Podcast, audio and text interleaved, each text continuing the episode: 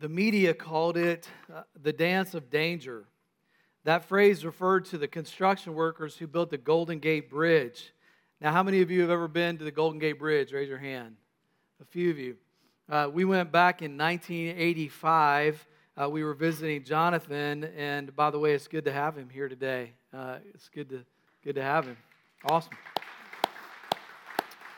Uh, we visited Jonathan back in 1985 uh, when he was at the uh, language school for the Navy, and the construction of the Golden Gate Bridge was difficult uh, when they built it.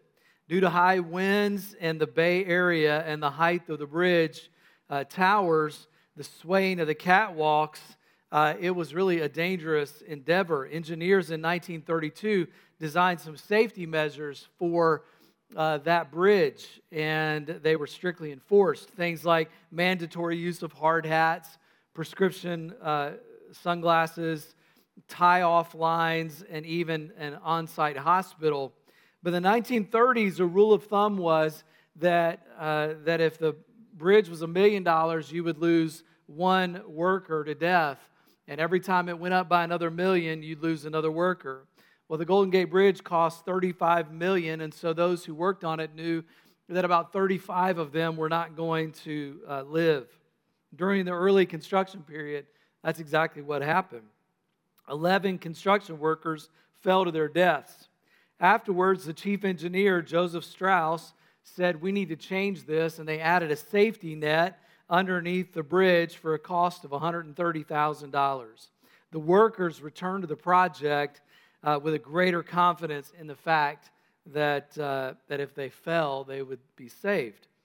The net saved the lives of 19 workers who called themselves the Halfway to Hell Club, and that net enabled them to continue to be able to perform their duties. Because the workers always knew that no matter how hard the work or how challenging the situation, they could always be confident that the net was there to protect them. Friends, something has been concerning me lately. It seems to me that the more chaotic and uncertain the world has become, the more that the winds of change are blowing, the more that culture tries to impact our work, the more that followers of Jesus are allowing those things to impact their confidence. Every day we are impacted by stories of challenge or hardship. We see the international conflict. We worry about Russia or China. We're anxious about the economy and inflation. We see the rapid decline in moral standards. We're concerned about the next generation. I've heard this so many times. Boy, if it's this bad now, how much worse will it be for our children? And then on a personal level, we deal with health crisis and relationship challenges and money issues. It is easy to feel like you are barely keeping your head above water. But, friends, as followers of Jesus, we are not to have an ever increasing fear, we are to have an ever increasing confidence. Our faith is not dependent on the circumstances around us. It is dependent upon our great God who is there to encourage us, sustain us, and catch us when we fall. And so today, my goal is just to encourage you to be confident. Don't allow the circumstances of the world to overcome you. The Word of God is filled with promises, over 3,000 of them that are really our safety net to catch us when we fall spiritually, and maybe even when we begin to doubt our faith. We're in this study of the book of First John, and we're toward the end of it. We're in First John chapter 4 today.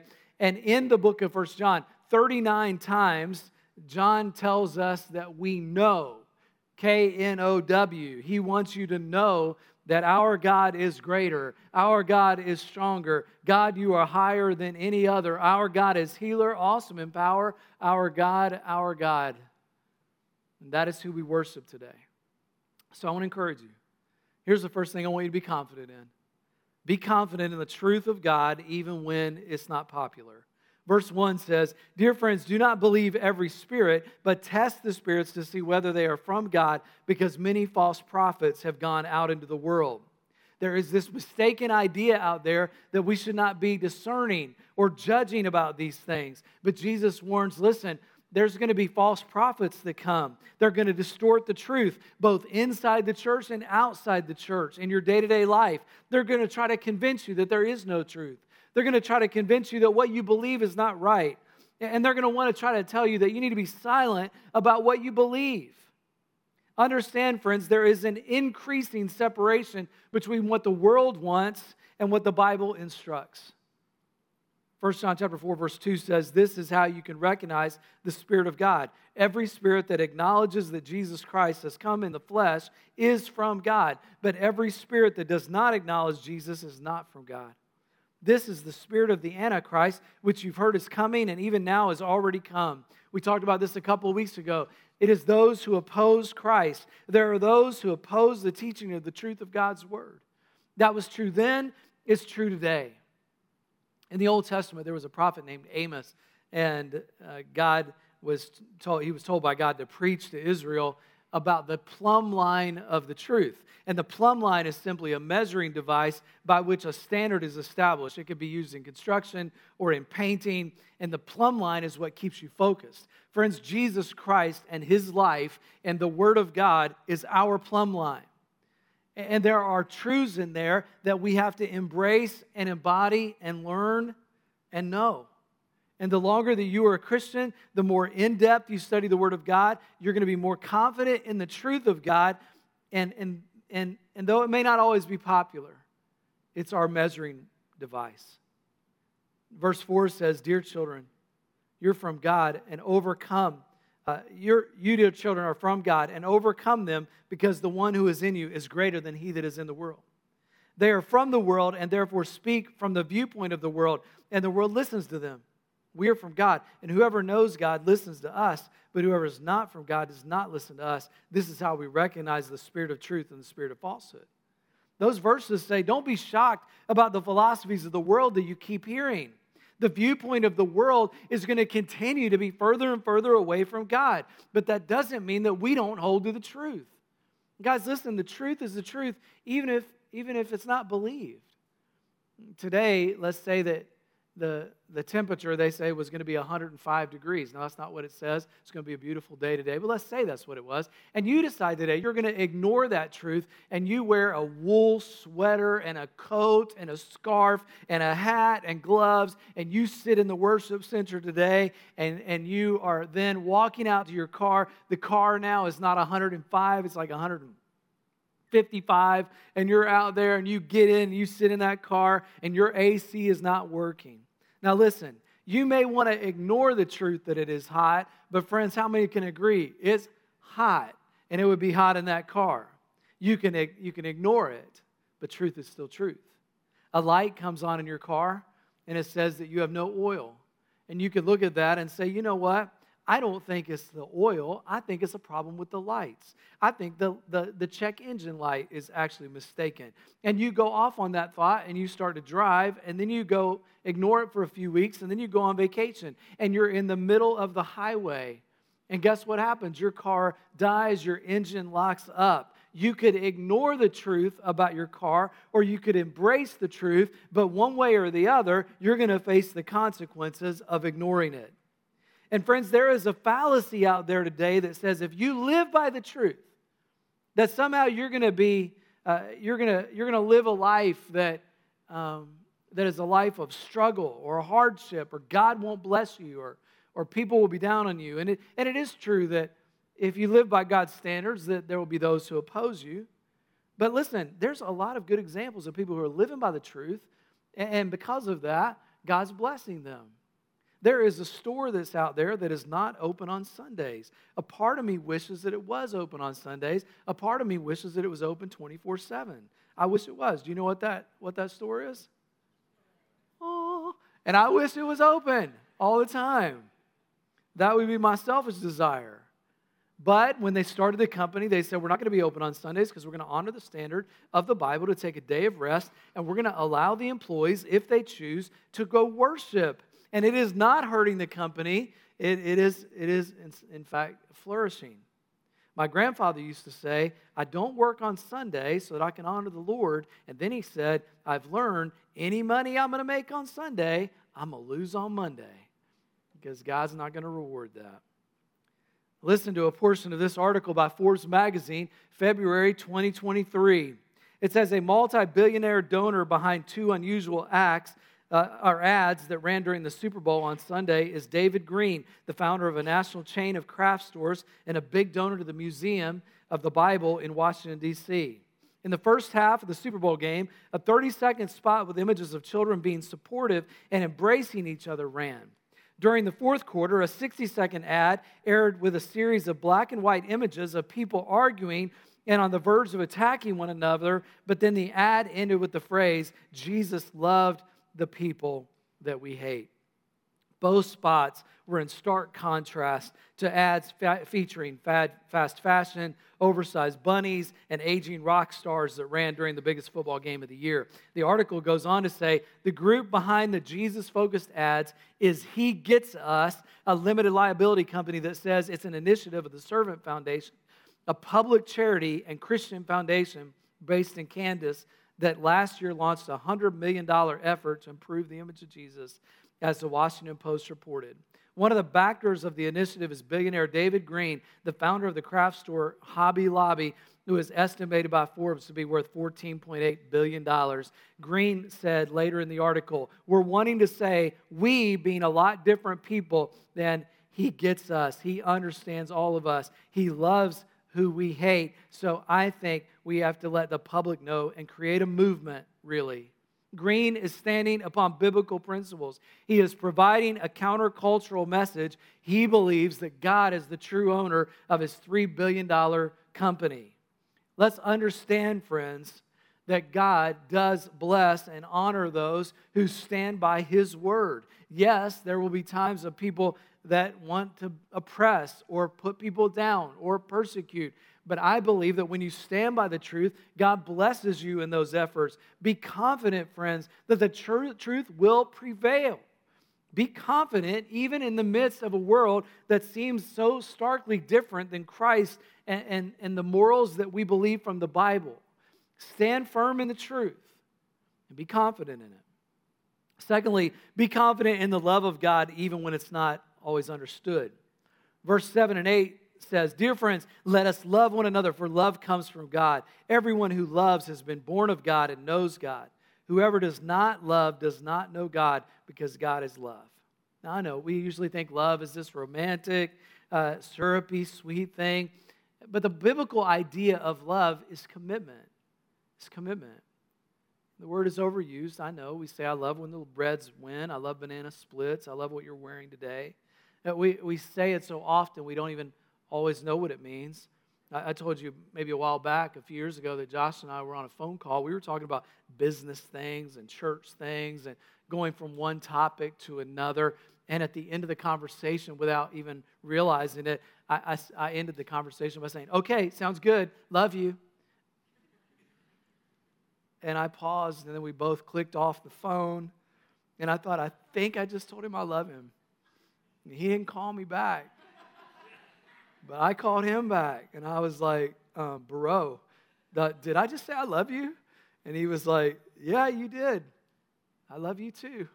He wanted me to know. He said, I, he said I, I love you. I just didn't expect you to say it. You know, I didn't expect it either. It's what you just throw in at the end of a conversation. Uh, and I do love Josh, by the way. Just so you know, just so you know, just get it out there. But John warns, reminds everybody that Love is from God, and it is a sacrificial love. It's a love not just thrown in at the end of a conversation, it is true, it is meaningful. Verse 9 says, This is how God showed his love among us. He sent his only Son into the world that we might live through him. This is love, not that we love God, but that he loved us, and he sent his Son as an atoning sacrifice for our sin. He gave his very best for you. So that despite your sin, despite your failings, that God says, I can give you hope. I can give you forgiveness. We deserve punishment. God's love offers us Christ and grace. And it is difficult for us to understand that because our love is often conditional. I love you if you do this or if you don't do that. But verse 11 says, Dear friends, since God so loved us, we also ought to love one another. We ought to love one another. God's love must be responded to. It may happen with being generous to somebody. Like you are generous today with those in other country.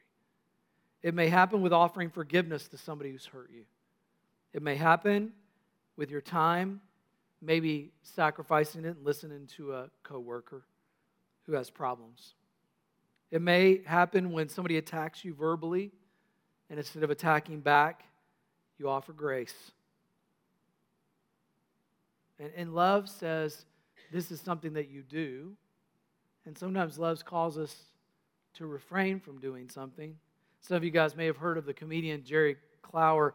Uh, he passed away, but he was a Christian. It was a clean comedian, and he allowed the love of Christ to really um, impact his life. But he did say one time he was watching a high school football game. His son played football, and there was a time when his son was the field goal kicker, and it, he needed to put the ball through the uprights to win the game. And his son kicked the ball, but it went just left of the goal, and the other team won. And Clower said, sitting behind him in the stands was a very obnoxious person. And when his son missed the field goal, this person behind him started yelling all kinds of obscenities toward his son. And Clower said he stood there for a moment. He listened to all these crude remarks being made about his son. But finally, he couldn't take it anymore. He had enough. He turned around, he looked at the guy, he pointed at him, and he said, I want you to know that Jesus Christ just saved your life. And the guy said, What do you mean? And Clower said, I mean, if I weren't a Christian, I would have killed you right now. And, and sometimes, the love of God causes us to do something, but sometimes the love of God causes us to refrain from doing something. Sometimes we hold back on a comment that we might make that might be hurtful to somebody else because we just simply want to demonstrate the love of Christ. And sometimes the love of God makes us do something good. It makes us act in some way that helps someone, or sometimes causes us to refrain from something. But verse 20 says, We love. Why? Because He first loved us. Whoever claims to love God but hates a brother or sister is a liar. Whoever does not love their brother or sister whom they have seen cannot love God whom they have not seen. Who is God asking you to love today? Who is God asking you to reach out to today? To reach across a barrier to reach across a fence and to say something with them, to offer some act of kindness. So, as Christians, we should have an ever increasing confidence in the truth of God, and we should have an ever increasing confidence in the love of God, but we should also have confidence in the promises of God, even when I may doubt my eternity. Verse 17 says, This is how love is made complete among us, so that we will have confidence on the day of judgment. In this world, we're like Jesus. Be confident. Even when you come to that moment at the end of life on the day of judgment. Any of you guys ever watched the show Judge Judy? Um, she is spirited, man. She's great, though, but she is very quick to judge, and she will shut you down if necessary. She will yell at people, and uh, she will uh, say, uh, This is my courtroom, and this is the way that it is. And I think sometimes people think that when they get to the end of eternity, that that is going to be the way that it is. That God somehow is going to stand up on a judgment uh, bench and he's going to just simply point out uh, in an angry voice all of the things that you have done. But, friends, for those of you who are believers in Jesus, the price has already been paid, the judgment has already occurred.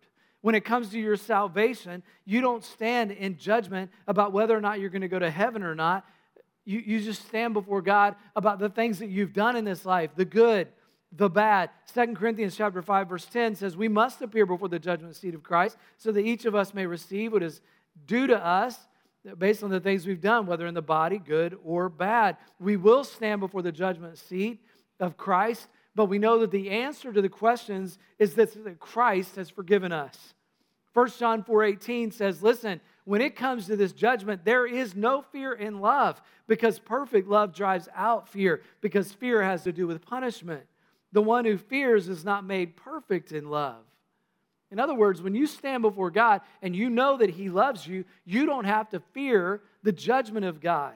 You can come before Him because of the love of God. You can know that He loves you because of the relationship you have. Let's say that one night you're hanging out with friends, it gets a little bit late, it's about 9:30 and you're you decide you get in a topic of church you start talking about church and you say hey let's go over to uh, to my church i'll show you where we are maybe i'll show you the building and then when you get here you think oh you know what? Maybe we can get in somehow. You start trying to reach the doors and well you can't really find one that opens. And then suddenly you find one that does open. You think oh my goodness they should have locked this. Then you're like well we're here. Might as well go in. And so you go in and you're like well let me just show you around a little bit. Uh, but it's dark in, in the building. And those of you, uh, some of you have said, uh, especially our children's workers, when they're here at nighttime, they'll, they'll say they hear things. You know, I'm like, well, it's just it's a creaky metal building. You'll be fine. All right, you will be just fine. But now you start to hear things, and you're a little bit afraid, and and you're not sure. And then you walk into this room, and it's completely dark in here. There's no windows in here at all. And suddenly you feel a little bit like, oh no, maybe I shouldn't be here. Maybe we shouldn't have come through that door. Maybe the sheriff is going to come find us. And you start to kind of freak out a little bit. And then suddenly you feel like in this room that somebody's looking at you, and you think, oh no, who is that that might be looking at me? I'm not really sure. I can't find the lights. And suddenly all the lights come on. And Josh Romano happens to walk through the room. And you look up there and you think, oh, that's Josh. Now, what is, what is your feeling in that moment? Are you afraid or are you glad? Well, if you're new to Access Church, you might be afraid because you might be like, oh no, I just broke in, breaking and entering. I broke into the church. He might kick me out. Or you might say, oh, good, I know Josh. He's a good guy. He's so magnanimous, magnanimous, and uh, that's in my notes actually. And he's humble, and he actually loves me, and I feel good about being here. And he's like, "Come on in, I want to show you around. Let me show you the church. I'm so glad you guys are here." And you realize, Wow, there's no fear in love. Why? It's based on your relationship. It's based on your relationship. The more that you know the person, the less you're afraid. And friends, the more that you know God, the less that you have to fear death or eternity. Our family has been in uh, healthcare for a long time. My grandparents started a nursing home in North Carolina that my mom and my aunt still own. And my dad uh, built Mason Christian Village here in Mason. And uh, he made an observation one time, which was that people who are close to death, whatever they were in life, they become more of when they get close to death. If they were angry in life, they become angrier in death.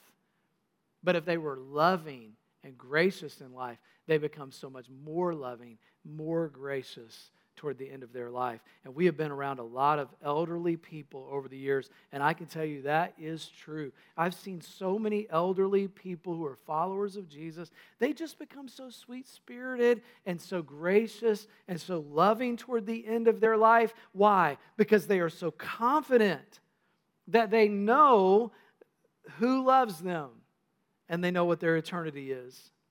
1 John chapter 5 verse 1 says, "Whoever has the Son has life, who do, whoever does not have the Son of God does not have life. I write these things to you, to those who believe in the name of the Son of God, so that you may know that you have eternal life.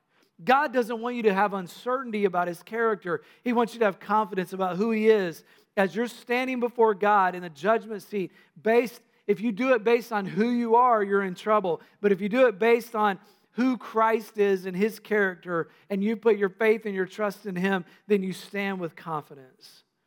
And that's why, as a church, we want as many people as possible to connect with Christ. Only he can forgive our sins. And if a person stands before God without the benefit of knowing Christ, then there is no hope when they stand before the judgment seat of Christ. I'm promised heaven not because I'm a preacher, not because I've done some good things in my life not because I'm without sin. I'm promised heaven because I have a relationship with Christ and my heavenly Father. 1 John chapter 5, verse 13 says, I write these things to you, that those who believe upon the name of the Son of God, so that you may know that you have eternal life. You can have confidence in Him and in your eternity. Brian Jones, in his book, Second Guessing God, opens the book with how he had some doubts about God at the very year before he graduated from Bible college. Brian Jones writes that it's not a smart thing to do to admit that there's not a big job market out there for pastors who are atheists.